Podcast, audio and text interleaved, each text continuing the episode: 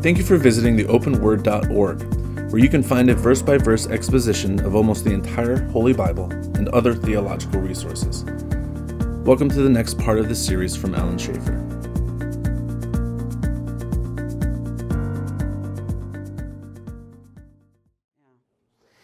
Anyways, we're in Romans chapter 1, and we're, we're slowly making our way through it. I'm glad um, Brenna came to check my math.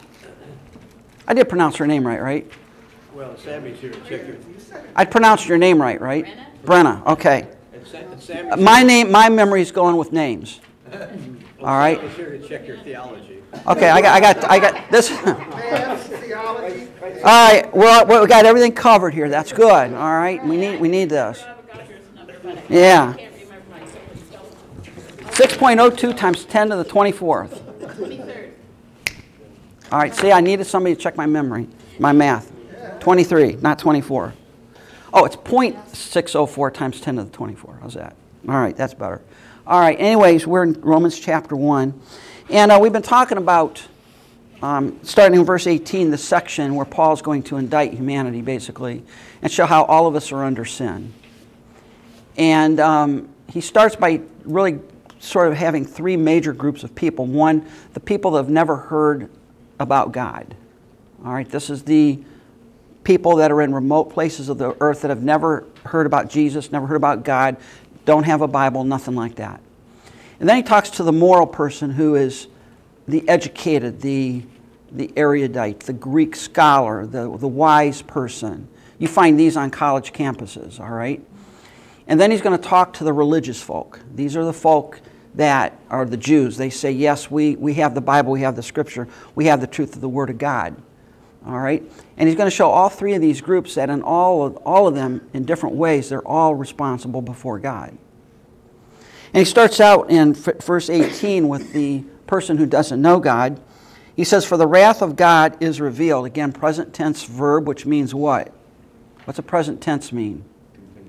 Right now. Right now, even as we speak, God's wrath is being poured out. All right? And as we look around the world today, can we see God's wrath being poured out? Well, yeah. You got natural disasters, don't you? You've got diseases. You've got wars. You got crime. You got sin. All right, we live in a fallen world. Things don't work right. Okay, there's accidents. You know, ATV air, you know, people that things, you know, there's always we live in a fallen universe, a fallen world that is under the curse. All right? And God's wrath is being worked out in that sense. And again, what is God's wrath? Is it an emotion or is it a characteristic of his nature? It's a characteristic of his nature. It's not that God gets mad. It's not like God works up his anger. Rather, what is it? What it is, is God's wrath is an innate attribute of his being. I'm glad you used that word again, innate. It's intrinsic. Innate, you have to be born. Okay, it's an intrinsic. Intrinsic. Okay, my theologian, help me out there. It's an intrinsic characteristic of God. Right. It is part of his being. It's who he is. So when you take God and you put sin in his presence, his immediate automatic response is that of wrath against that sin. All right? So God's wrath is being poured out against all ungodliness and unrighteousness of men who by their own, unright, own unrighteousness suppress the truth. Again, present tense verb. What is it? Present tense? It's happening now. What are men doing? They're holding down the truth. Now, that is evident, isn't it, in our world today? Again, what do you see on the news? Do you see news anymore? You see spin. You see spin. It's a narrative. It's not news, it's a narrative. And you see that not only in the news cycle, but people today, you know, they have an idea on something and they suppress that which they don't want to believe in. Confirmation bias. I'm going to listen to the things that, you know, agree I agree with, and if I don't agree with it, I won't listen to it. I'll go do my own thing, you know. And it says men are suppressing the truth. And how do they suppress the truth? For what may be known about God is plain to them. What's the idea of plain? It's you can see it. It's obvious. You got to go to college to lose that. It's obvious what is around you, it's, it's plain to everybody. Because God has what? Shown it to them. God shows them something. Everybody. This is everybody sees this. This is called in theological terms general revelation. What's general revelation? Look around you. Look around you. That's general revelation. You can see there's order in the world. And it says here, his invisible attributes, namely his eternal power and divine nature. What two things can every single person on the planet know about God? What they can see. He's powerful, all right? And he is a God of order. He's a God of creation. He's a God of beauty, of wonder. Why is it that you enjoy a beautiful sunset? Why is it that I enjoy walking through the woods looking at the fall leaves? What he created. I love what he created. I mean, you know, there's some pretty marvelous stuff out there that God has created. God, why is it that you decorate your house? Yeah, I mean, you know, when, when, when I went to paint my kitchen, one of the great decisions I had to make was what color to paint the wall. You know, do you paint it bright purple? Yeesh. Probably not, right? Depends on who you are. Well, it depends on who you are, I guess, you know. But, but the point is, In, in your case, probably. yeah, pro- but the point is, you're probably going to pick a color that matches the decor, or, you know, you just don't put up any color at all. You know, and I was walking through the woods this last week, and I was thinking, now, God could have created us with monochromatic vision, couldn't He? You see black and white. But what has God done? He's given us colors, beauty, wonder. He's created it. Paul is saying you can see that, and men suppress it. For his eternal power and Godhead have been clearly perceived even since the creation of the world in the things that have been made, so that they are without excuse. You look around at the things that have been made, you see God's eternal power and Godhead. You see it's clearly there's something out there, and you are responsible for that. Everybody is responsible. And here's the problem the smarter you are, the more responsible you are. Right? Much is given, much is required. Yeah. So I, I actually, and this is where I need Brenda's help on this.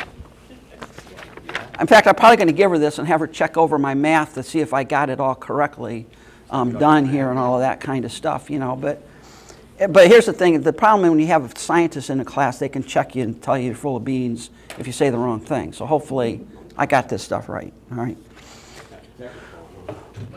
One of the things that you do, I, I, love watching, you know, astronomy and like the Hubble Space Telescope and seeing the beauty of what God's created out there. It's just awesome. You know, what, what you see out there, all right? And one of the things the Bible says, stars differ in glory from one from another. And we found out when you get a, make a telescope, you look at the Hubble or Hubble, what do you see? Every star is different. In fact, there's no two stars out there that are exactly alike. They're not. All of them are different. They have different elements in them, different colors. In fact, the stars, actually, stars have different colors depending on how hot they are or cool they are. The cooler the star, the more red it is. The hotter the star, the more blue it is. All right? And if it get really hot, it's really blue. Okay? It's the color of the light that comes from the star. Every star is different the opposite of what one would expect. One would expect red equals heat, cool equals blue Yeah. And what's interesting is when you talk in photography, in photography, all right, when I say I want to warm a picture up, that means I want to make it a little bit redder. And when I want to cool a picture, I make it a little bit bluer.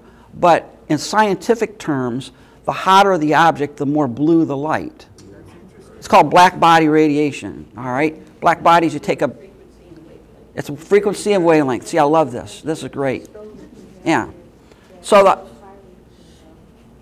yeah, so the more, the more energetic the light, the shorter the wavelength. So you go from red, you go through the visible spectrum to blue, you work your way up into infra, ultraviolet, you work your way up to X rays, gamma rays, cosmic rays, right on up the scale. The more frequency is, the more energy that that light has, okay? On that topic,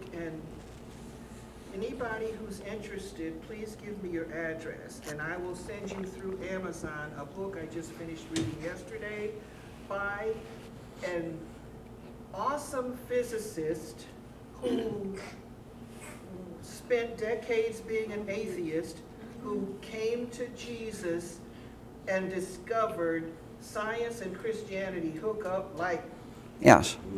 glue. Yeah, yeah. And it is so profoundly written that I already sent one to my son who's working on his PhD in physics and to my mm-hmm. brother who's interested in quantum physics. Mm-hmm. And I want, anybody who wants that book, give me your address and I will send it to you. All right, that's awesome.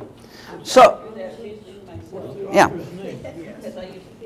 Okay? So we go, so if you look at stars, the, the stars are, are grouped into what they call the main sequence, and there's uh, stars that are off the main sequence. Um, but there's a star out there called an O star, O type star, they call it. There's are not a lot of those. By the way, if you look up in the night sky and you look at star size, by the way, star size and light, me- the bigger the star, the hotter it is, the smaller the star, the cooler it is. All right? 88% of the stars that you see in the night sky are smaller than our sun. 4% are larger, 12% or 12% are about the same. Or uh, 8% are about the same. About the same size. They're, they're, the, they're, the, they're way down. The white, you got your, your neutron stars, your black holes, your white dwarfs. Okay, but I'm talking about the O-type star. The O-type star is the big, big baddies. Okay, their mass is 30 to 50 times that of the sun, which are big, huge. All right, they're extremely hot. Um, the surface of the sun is about 5,600 Kelvin, which is somewhere around 5,600 degrees centigrade, which, if you do the conversion, is somewhere in the 11,000 degree range, I think, 10, 11,000 degree Fahrenheit range. These O-type stars are 30,000 degrees Kelvin, which is very hot. I had a um, poster that I got from National Geographic that I loved in my classroom. Um, Regular, you know, size poster, and a very bottom corner was our solar system. Mm-hmm. Okay, and then that makes up one dot in a cluster of stars, which makes up one Yeah. dot in the, in the Milky Way, which makes up one dot in a supercluster. Right. Which finally, the whole thing is just the known universe. Yeah, that's just the known part. Which is only five percent, by the way. And God is immense. This is what God created. But this O type star, what I found interesting about O type star is they're very hot. Okay? Now, here's the thing if the star is hotter, how fast is it burning its fuel? Quicker, faster, all right? Okay, so O type stars are 30 to 50%. Sorry, I'm getting into this, but it's sort of cool to get, just, just deal with me on this. Uh, what I find fascinating is these, these stars are very large. There's one out there called Eta Carinae, which is like, I think the diameter is somewhere around the diameter of the Earth's orbit. I mean, that's how big this thing is. It's an O star. It's really hot, really blue, really big, huge, okay? And um, hydrogen is becoming helium. hydrogen is becoming helium at a faster rate, okay? But here's the problem with star formation. We're told if you, I've watched a lot of programs on National Geographic and Discovery and all that. And all of them out there, are people come out with PhDs, they've got letters after their name, they can do math none of us can do. And they tell us that stars are created by gas that condenses. All of them say that. In fact, you go to any college, take any astronomy course, it says, well, stars come by gas that condense, and that's it gets hotter and hotter and hotter. Pretty soon it ignites, and poof, there's your star. Okay. Here's the problem with that. There's a lot of problems with that model. All right. But here's the problem with that. Okay. Basically, they say that as this gas condenses, the center of the gas cloud heats up. Once you get to about 15 million degrees, you start fusion.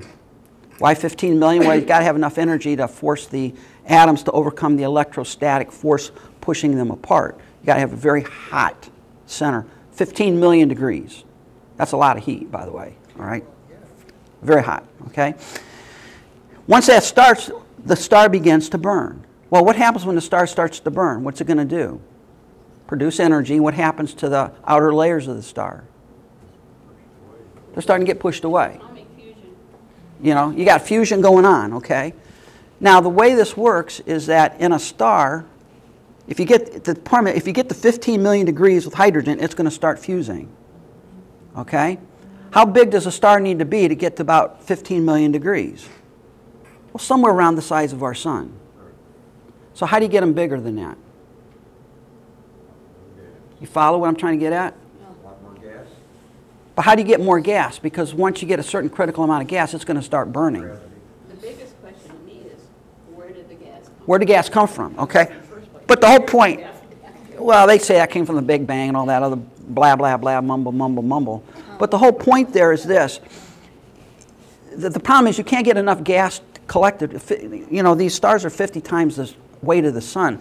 How do you get that much gas together before it begins to fuse at a much smaller amount of gas and pushes all this other stuff away? How do you get a big star? It's not random, it's designed. It's designed, okay? Here's the other problem with that. O-type stars only last about 30, 40 million years before they burn out. Why do we see O-type stars today? If the universe is 14 billion years old, we shouldn't see any of these. They should have been long gone. Why do we see them? Why are, why are 4% of the stars you see in the sky these large stars? That You shouldn't see any of these things. I thought of a way to say, let's say I, I have a wood pile, and the, the property of wood is if I get 50 pounds of wood together in a pile, it begins to automatically burn. How do I get 1,000 pounds of wood in a pile? It's going to burn before I can get that much. Follow what's going on? The star ignites before it can get big. You, you can't, it doesn't work, okay? It doesn't work. Okay, it just you can't you can't make. Now they say, well, the way this happens is stars merge together. All right. Well, the problem is I got to have 50 of these stars merged together to get me a blue giant. That ain't going to work. That, that the problem is they don't have. Here's the problem: when you deny God, you don't have any answers. But if you look at this, you say, what did God do? God said in the beginning, "Let there be light." There was.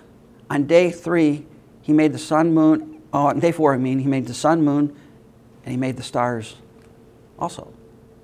How did he do that? Stars. He. Stars. He created them. See? And what happens in a star, and then, then you have another, I'm going to get to the other problem here in a minute, but let me, let me talk about, they say, well, just condense gas. So we just need enough gas to condense. All right, I did the math on this. This is where Brenna can come in and help me on this. All right? In empty space, you have one tenth of an atom per cubic centimeter. That's the density of empty space. So, cubic centimeter, about like that, 0.1 atom. So, if I have a meter, right, about a yard, meter, square meter, you have 10,000 atoms in a square meter. 10,000 atoms in empty space in a square meter. All right? In a nebula, which is a gas cloud, okay, it's a little bit higher. In a glass, in a, that, they tell us in a gas nebula, you got 10,000 atoms per cubic centimeter, or you have one times uh, one trillion atoms in a cubic meter, so you got a trillion. All right? So 10,000 times 10,000 times 10,000 is one trillion, if I did my math right. So you got a trillion of those, okay? Wow, that's a lot of atoms. No, it's not. You just breathed in trillions of atoms in your last breath.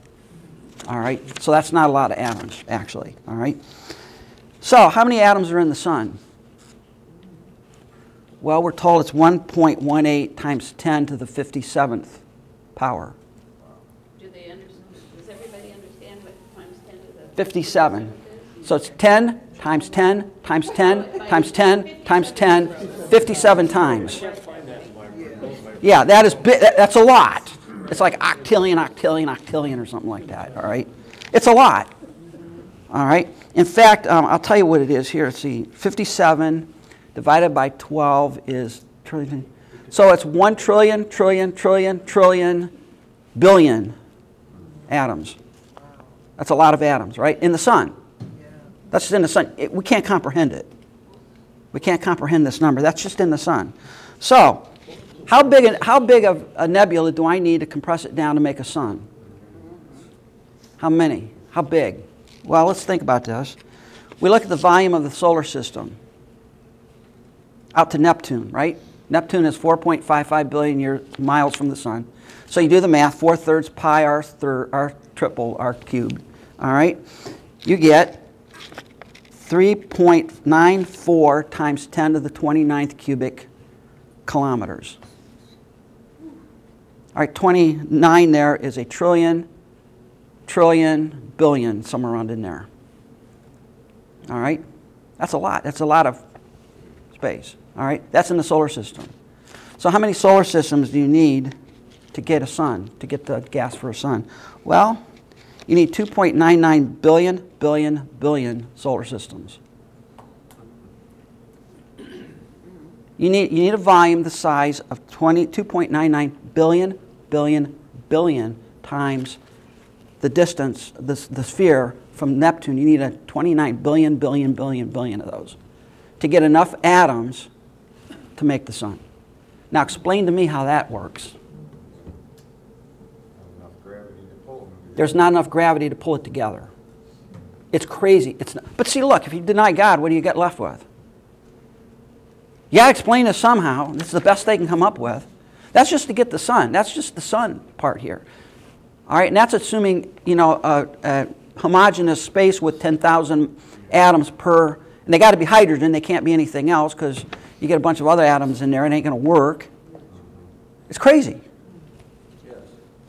So all that you're describing here and, and explaining is in verse twenty, which is basically says, since the creation of the world, his invisible attributes are clearly seen, being understood by the things that were made, even his eternal power and Godhead, so they are without excuse. Absolutely. Okay, then, here's the next one I want to ask about.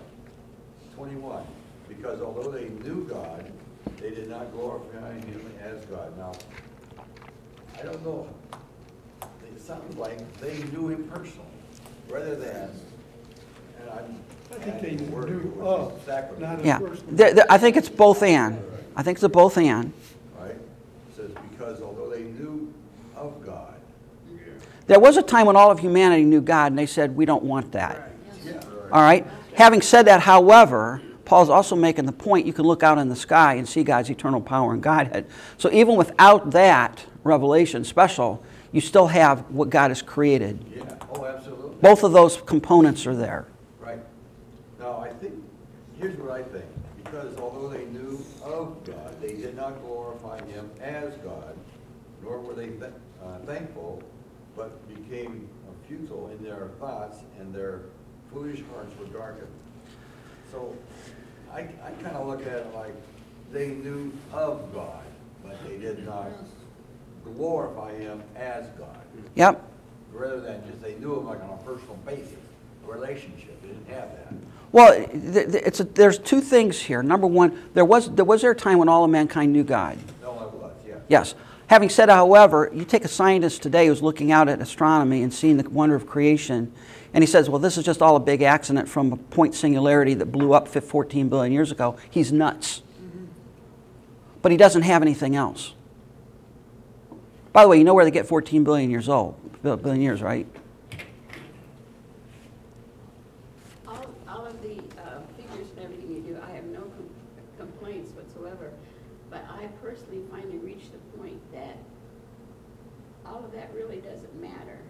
What really matters is trying to believe that something came from nothing. Yes. How did something come from nothing? From nothing, nothing comes. Um, I, maybe almost twenty-five years, 20, 20 years ago, I used to have an argument with my best friend who was atheist. And she'd always say, where did this come from, where did this come from, where did this come from, because she was some sort of atheist. Mhm. But the final question that she'd always, should ask, she would say, well, where did God come from? Yeah, that's what And, but that's a hard question, but that's the, God is who he says he is, he uh, always will be, he's always Yeah. there. And God has always been there. Yep. He doesn't owe us an explanation of how he got there. We just No, have to and we couldn't figure it out if he did tell us. Right, he's- There is no getting there. Yeah. Yeah, at some point, faith. But what, what Paul is saying is that you could look out and see this in creation. You know, and you look at the numbers, like, it's crazy what they're, co- you know, because they just, the thing is, again, you look, watch TV, well, you know, the, this glass cloud condensed. How big a gas cloud do you need? They don't talk about that. They don't talk about the, It's mecha- it takes more faith it takes more faith to believe that than it does to believe in an infinite God. And here's the problem with this. You know, they say, well, it gravitationally attracts. Well, do you know what the gravitational pull is between two atoms in empty space? It's virtually zero. It's virtually zero. You can do the math on this. You know, I mean, a physicist in the room could do that. All right. Um, let's take gold, just two gold, not, just two gold atoms in empty space, put them 10 centimeters apart, and they're going to attract each other with a force of 7.13 times 10 to the negative 58th. Negative, what's your unit? Negative 58 Oh, what was the unit? um, newtons. Newtons, yeah, okay. All right. A newton is a measure of force. By the way, um, if you're 100 pounds, you weigh about 100 newtons. All right. Well, uh, excuse me. It's a one, 10 newtons per kilogram. So if you're 220 pounds, you've got 100. Well, what is that? A thousand newtons, I guess. All right. This here, this here is being attracted to the Earth by a force of 10 newtons. All right, that's, that's the unit, okay? In empty space, two gas molecules 10 centimeters apart are going to attract each other with a 58 orders of magnitude less. 58. You know how small that is? It's negligible. It's negligible. In fact, you put two kilograms of gold in space, just gold things, and they're going to attract each other with a force of 1.6 times 10 to the negative 24th newtons. It's negligible. In other words, I can leave those two things 10 centimeters apart in empty space, and they will stay there for the age of the universe and not come together. and the negative twenty-fourth means you move your decimal. Moves way out there. In other words, it's negligible. It's, it's negligible.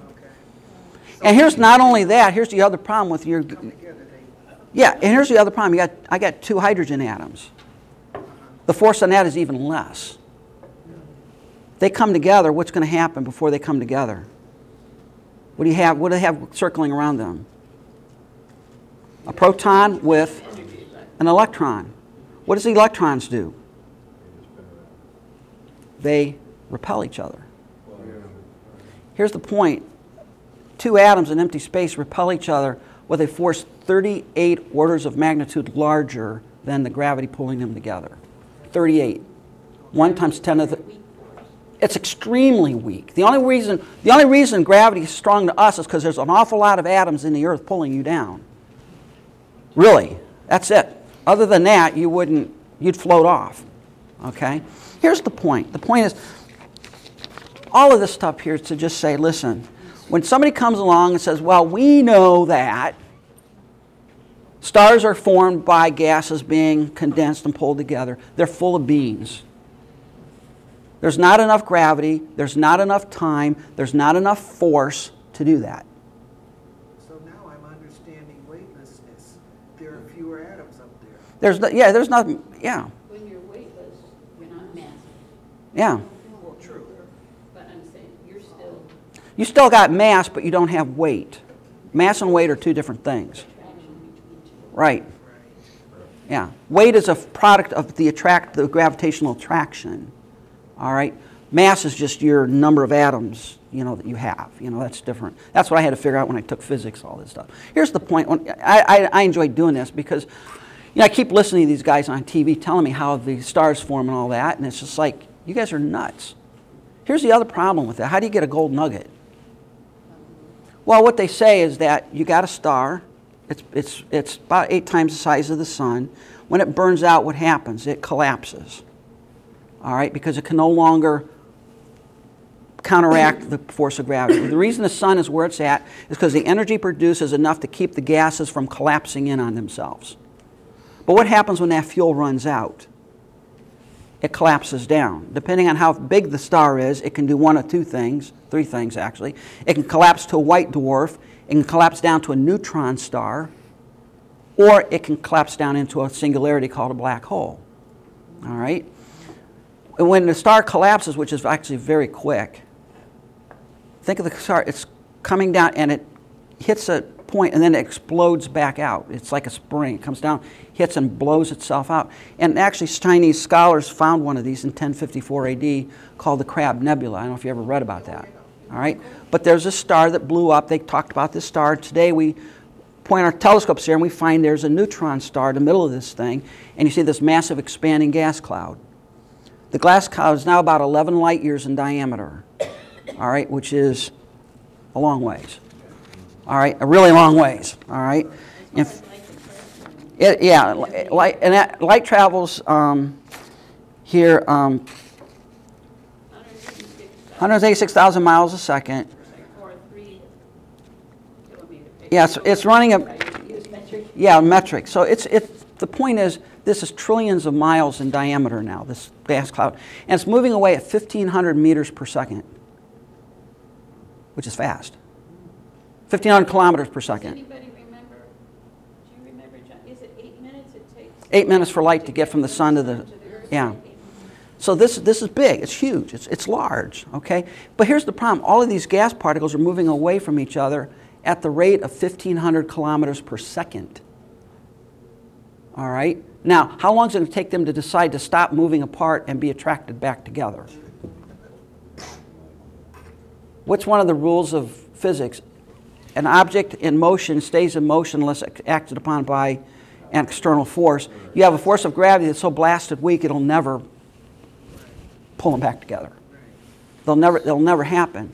And here's the point: when I blow, when this star blows up and it creates what they say, the reason this is important is because they tell you that the gold, any any element in the periodic table after iron is produced, they say, in a supernova. So gold, cobalt, um, chromium, uranium, lead, um, osmium. I mean, all kinds of elements after iron. Iron is number 26. So you got a bunch of them afterwards. Those are all created when a star explodes up because that's what basically in a star in the fusion cycle, once you get to iron, it can't go any further because it can't fuse iron to higher elements because it takes energy to go into the system to do that. Okay? So iron is the end of the line. When a star starts producing iron, it's near it's it's it's about dead because it can't it can't burn. It's it's like how do you start a pile of ashes to burn? You can't burn ashes, right? There, it's it's down all the way as far as it's going to go. All right. In order to get ashes to burn, you got to add energy into the system to make them burn because they're not going to burn on their own. All right? So that's what they say that the star explodes. You get all these elements blown. Now, here's the thing I've got a volume of gas that's 11 light years in diameter, made up of all kinds of elements all over the place. How do all the gold elements decide that they're going to all clump together to make you a gold nugget? It ain't going to happen. It ain't going to happen. I use the analogy, I think, where if I take, uh, you know, 100 pounds of flour, 100 pounds of um, sugar, and 100 pounds of brown sugar, and I blow it up with a ton of TNT, I'm not going to come back in 100 years and find sugar nuggets. Right? Because that's been dispersed all over the place. All the sugar's not going to all clump together, and the flour clump together. It ain't going to happen. But they don't have any explanation. Here's the point when you look out on the world and you see what God has created, what is Paul saying? They are without excuse. Every one of these scientists that get on that TV and say that we are formed from stardust. In fact, one of them, um, he, has got a suit on, and uh, he uses math I can't do, and he's smart, he's got degrees. And uh, he said we should be writing songs to our mothers, the stars, because they're the ones that birthed us. Now that sounds like somebody from Pongo Pongo, you know, bowing down to a rock. That it's just that we're bowing down to a star, but it's the same thing. What they don't teach you that's very interesting is how many Christian scientists there Yes. are. there Yeah. are. And that's what you're. There's a few of them, but see, they're, they are what? Suppressed. There's a lot of them, You're suppressed. much more than anybody ever. Go try to find a job at a secular university saying I'm a creationist, and you probably won't get one. You suppress the truth. Men suppress the truth. That which may be known of God is clearly seen in the things that are made. His eternal power and Godhead, they are without excuse. And then it goes on with, for when they did know God, they did not give him glory. What does it mean to give glory to God? Acknowledge him. Acknowledge his power. Acknowledge what he's created. Acknowledge his existence. And not only that, they weren't thankful and appreciative for what God has created. Are you thankful for what God has created? I find myself often on my walks just walking along, seeing some beautiful thing, and I say, You know, Father, I'm just thankful I can see that. And I can appreciate that. In fact, I'm thankful I have the energy to walk. And I can enjoy creation. I can enjoy what you've made. I appreciate the Creator. I'm thankful to that. That's my sanctuary. Well, I worship God in nature. Yes, that's what I mean. All right, don't. I'm not a pagan. I just said I enjoy getting out, walking, and enjoying what God has created, because it's there. And then what happens? Because they weren't thankful, because they did not honor God, because they did not acknowledge God. What did God do? Gave them over God gave them over. What did He give them over to? The futility of their minds. What does it mean to be futile in their mind? and foolish thinking. Now, by the way, it doesn't mean they're stupid, does it? Are these people stupid? No, they're not. But futility of mind means you can't, you're drawing the wrong conclusions here. They're darkened. You're darkened. You can't see. You can't understand. Professing themselves to be wise. Professing themselves to be wise, they became fools.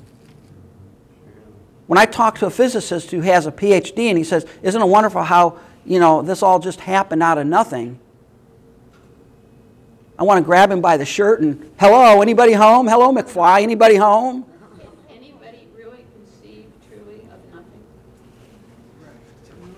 See, what they say is you got this singularity, this quantum singularity, this blew up into existence. Oh, really? And then you got some guy on there saying, well, you know, one billion billionth of a second after the universe, it looked like this. How do you know? Weren't there. Were you there? Oh, here's another problem. Why do we have matter in the universe and not antimatter? That's a big problem. What's antimatter? Antimatter is it's flipped. What happens when you get two antimatter atoms together? What happens? Poof, they're gone. So if you have a, Sammy and an anti-Sammy, they're going to blow each other up and destroy the entire solar system with the energy being I'm serious. It's that much energy is going to be released. It, it's a phenomenon. Why do we see matter and not antimatter? You know, there was a, uh, an atheist, I read this testimony by this guy that was an atheist, and he was, he's a physicist, and he was assigned the task of um, calculating the very thing that you did. Uh, His task was, how long will it take for all these atoms up in the nebula to form a star, based on the, the, the- they keep talking Yeah. about the stellar or star nursery. Right, all that kinda- yeah. Nebula, because you can see some stars here and there, there. They call it the pillars of creation, must have been yeah. The gas coming together to form stars. He was assigned the task, how long will it take the, that gas in that nebula to gather together under gravity and form a, a star? And he worked on that, worked on that problem, trying to figure it out. Finally, he came back to his boss, this is testimony, came back to his boss and said, it's not gonna happen. It will not happen. There is no time I can come up with that, uh, I can see that it would actually come together as a star. And in that revelation, he eventually then came to Christ Yeah. and accepted. Because here's the problem if you use your brain, And- And that, that testimony, Yeah. by the way, is one of fifty in the book in six days. yeah, in six That's a good book, by the way. Fifty testimonies by various scientists in their various um, disciplines of how they came to, to Christ through their own science. right. If you, if you are honest about it and you sit down and you try to do the math, I did this for hoots. I had to try and remember all my physics equations and all that kind of stuff from way back when, you know, and get the decimal points right. But it's like, if you use your brain, it's in, it doesn't work. Right. The math doesn't work. It just doesn't work. It's also amazing how the more and more they have learned, the, um, there's no end to how small a particle can No. Yeah. the- Again, I mean, we used to think, wow, we've discovered atoms, and then, wow, the protons, neutrons, and electrons. Wow. And then they got quarks. Yeah. And you got leptons and W particles and Z particles, and they just all keep. They got strange, all charmed up and down. There, You can make it smaller, you can, Yeah. What did, what did the, God made the things that are made by the things that are not seen? Right. How did he do that? He called it into existence. He's bigger than us. According to the book that you're gonna get if you want it, because you're gonna give me your address, he says, he says that we see only five percent. Oh, yeah. Only five percent. Only 5% of the known universe we Of the see. known universe. Because we see And that's, electromagnetic. yeah, we see what's there. What is pin line? Right, Yeah. right. But what's it say? It says they're without excuse. You look at it. And because of that, they became futile in their thinking. What does it mean? They can't think. So you get geneticists to say, Isn't it wonderful how genetics. Co-? And it's like, do the math on how that works, and it's astronomical. Your DNA has a billion, billion, billion codings in there. You get one of those wrongs, and you get cystic fibrosis. You get another one wrong, and you're dead. You don't even. No, that's what I was mentioning, talking with the Just one. paleontology professor. Just one of those pairs out of whack, and you, you got a genetic disease and you're dead. Explain to me how that all, information wise, how that all just came together. It's information in there. And I, I got another um, DVD by um, Institute for Creation Research. I got a bunch of these. But she's a um, geneticist, and she talks about how in the genetic coding itself, there are multiple layers of coding in the genes. It's not just you got a single um, coding here. You got this coding, but if it's wrapped a certain way, you get another coding. If it's a three-dimensional, you get another encoding. It is, it's mind-bogglingly. There's also. Boggling. They considered before just garbage, before you get. to- Oh, they thought it was garbage. They found it's not. found out that those, they've cured some people of um, um, people of, um, that, or their body couldn't make insulin. Yeah. Because they, they found out that what we had considered garbage is, was the switch to turn it on. To switch to turn it on. your body had the ability all the time, but it didn't have the switch. You have all these switches in your genes that are turn on, turn off, turn on, turn off. To... Explain to me how that all just came about. By accident. What does it say? They became futile in their thinking. It's not that they're stupid. These scientists are not stupid. They just come up with the wrong answers. They don't have the right answers. You subtract God, you come up with the wrong answers. And their foolish hearts were darkened. Wrong Answers is because in the typical school system, uh, if you mentioned about having to go to college. I didn't have to go to college to, to, to feel the- the wrong way. No. I got it from day one in school. They never told you about any No. Christian scientists. All you got was basically, science is the answer to finding out everything. The way you get people to believe a lie is you say it long enough and it becomes the truth. Amen. All right, so that's what we're told. Everybody knows the Earth is, everybody knows the universe is 14 billion years old. How do you know that? Background radiation, three degrees. It's the size of the universe. If it go, if you blow it up, you get about a three degree background radiation. That's what we see. Okay, it's 15 billion years old, give or take a few billion, maybe. Um, that's how they come up with this stuff. Everybody knows that. Everybody knows the Earth is four and a half billion years old. Everybody knows we came from monkeys. Everybody knows that. But the thing is, they don't, except for believers, we, we know this, that on day one, when the, the word said, let there be, and it became day by day by day, it was created, aged, Yes. therefore, to measure the age of a tree on day one, it was X years old. because It looked, it looked to be a thousand years old, but it was one, it was Adam and one Eve second old. adults. Things were Yeah. created in their adult phase. There is no, I hate the question, which came first, the chicken or the egg? The chicken. The chicken I did. mean, you know, so measuring by Yeah. radio, uh. Like carbon fourteen dating. Yeah, carbon 14, yeah, we get in all that. Isn't gonna give you the. No, it's not gonna give you the right answer. Because you do not know the percentage, No. even though you know the half-life of things are changing, you don't know. You don't know the what it original was when proportion. Started, you assume. Right. You assume the proportions then are what the proportions are today. You can't assume that. You don't know that.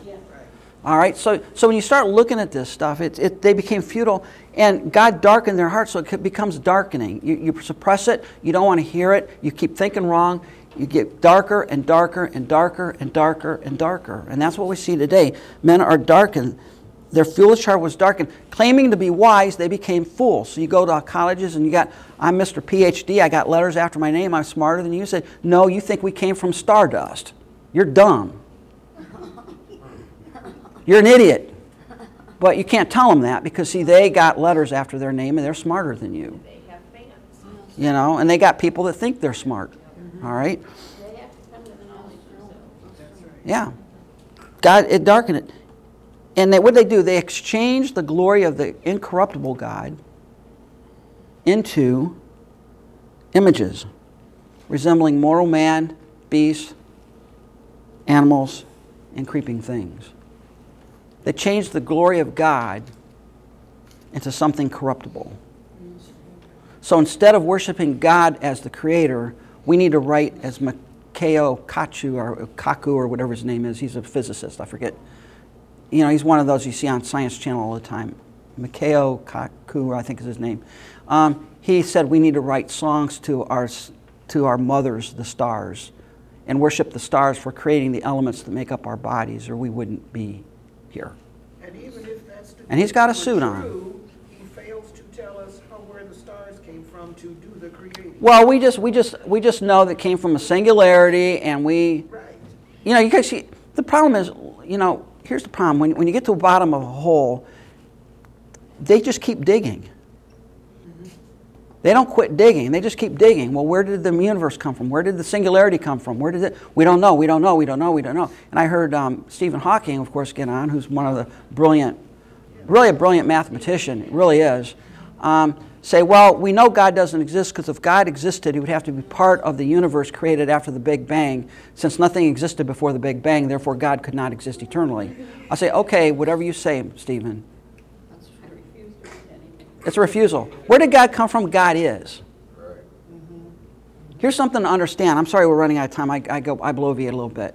Listen, we are becoming. What do, we, what do we mean by that? You're not a human being, you're a human becoming. What do you mean by that? None of you here are the same as you were when you walked in that door. You're a little older. Hopefully, you're a little smarter. Or, you know, whatever. You're changed. You're different, right? God is. It's realizing that you can't get something from nothing, and God is infinite. He is. um, makes, makes you realize that uh, the true meaning of, and when he says in the Bible that I am who I am, Yes. you know, and what he's, is actually saying, it's like, it's hard to fathom, but No. he's always been here. He is the It's same. Something made. Mhm. Right. God is not in the process of becoming, Right. He is. He is. He, he's not becoming some, he's not smarter today than he was 6,000 years ago. That's the process theologian boys. They want to say God's getting better at this God thing because he's had some practice. No, he's not had practice. God is. God, in fact, there's only one being in the universe God. The rest of us are becoming. we're becoming something. We're, we're in transition. If there's anything that's And we're created. we're, we're, we're, we're, we are contingent beings from God. We're in the process of becoming. God is. And when you take the God that is And and you get rid of him, you got to come up with something, so you come up with some other God. Whether it's a animal or a snake or a beetle or a star. We got to worship that. What's God saying here? What's Paul saying here? The, the heathen, the man who does not know God, and we're going to we're going to show how they get how they keep digging the hole next week. Because this is just the first step down. See, what happens is this is a cumulative process. You start out, if you get to the point where you don't, you don't acknowledge God and you wind up being um, idolaters, you, you've erased God, there's a step going down, which is immorality. There's a step below that. There's even a step below that. It's getting worse because there's no corrective. There's nothing to acknowledge that God is. And God gives you over to this stuff. What does it mean to be given over? Go. How many of you, as parents, your kids say, I want to do this, I want to do this? No, no, no, no, I want to do this. Fine, go do it. It's going to leave a mark, but go. That's the only way they learn.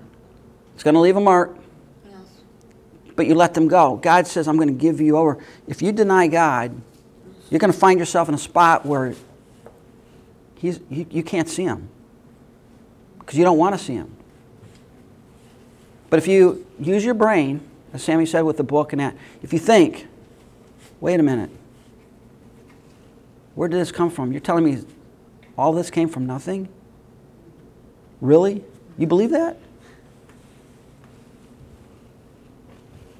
You know, I was just thinking about your example, about picking out the color of your wall in the kitchen.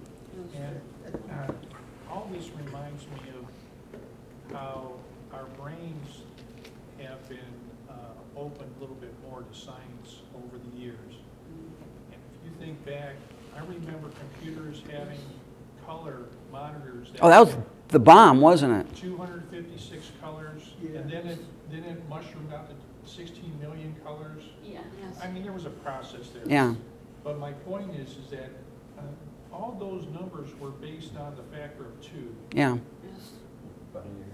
in, with, with the computer and whatnot, and what's, what's mind-boggling to me is that I'm so grateful that I only have a book with sixteen million colors to pick from when we're looking for a color of, to paint a wall. Or Yeah. even told the world where. By the way, do you know that the all human these things you don't see, it, it could be a color. did you know that the human brain can distinguish up to 16 million colors? Yes. Did you know that? It can or can't? It cannot it can. They say that the average person can distinguish up to like 16 million different colors. Um, You're going to say, yeah. Yeah, I was gonna say something, my, my friend, my childhood friend, I don't really contact with her anymore, um, she and her mother were very, very brilliant agno- uh, atheist agnostics, and each time they would throw a question back at me as ten-year-olds, the one question I would throw back at them and said, well, where did the Big Bang come from? And both of them would automatically stop, and they weren't able to answer the No. question. And my, my one friend would start arguing with me. I, I don't remember all the arguments, but then her, her mother said, I like you, kid.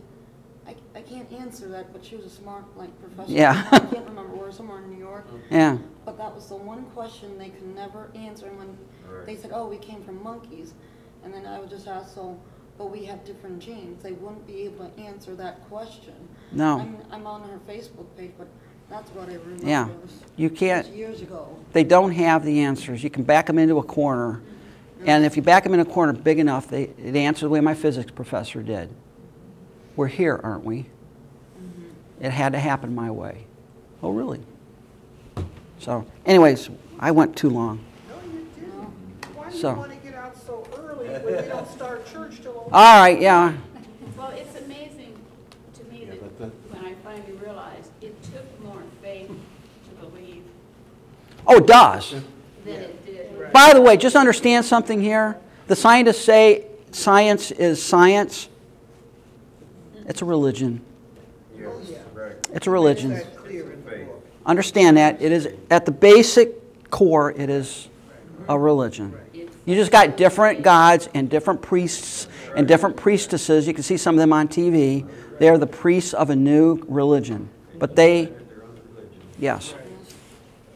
Because here's again, if you deny God, you got to answer the, you got to come up with a question. How do we get here? You got to have, you got, we're here somehow. And that's the best you can do, you know. Next week we'll pick up.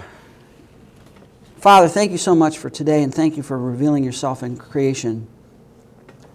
I'm amazed every time I go out and take a walk in the woods or look up at the sky and see the wonders of the universe.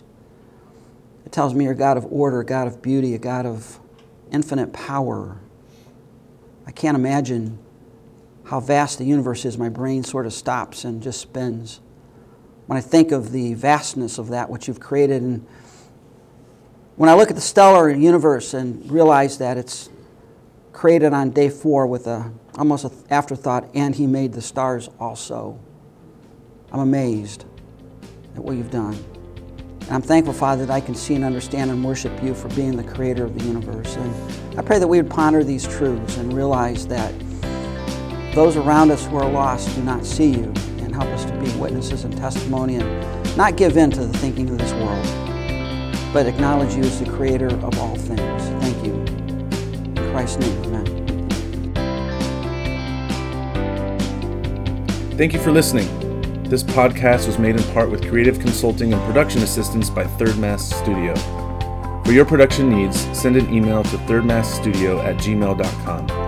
For other lectures in this series and more biblical media resources, visit theopenword.org.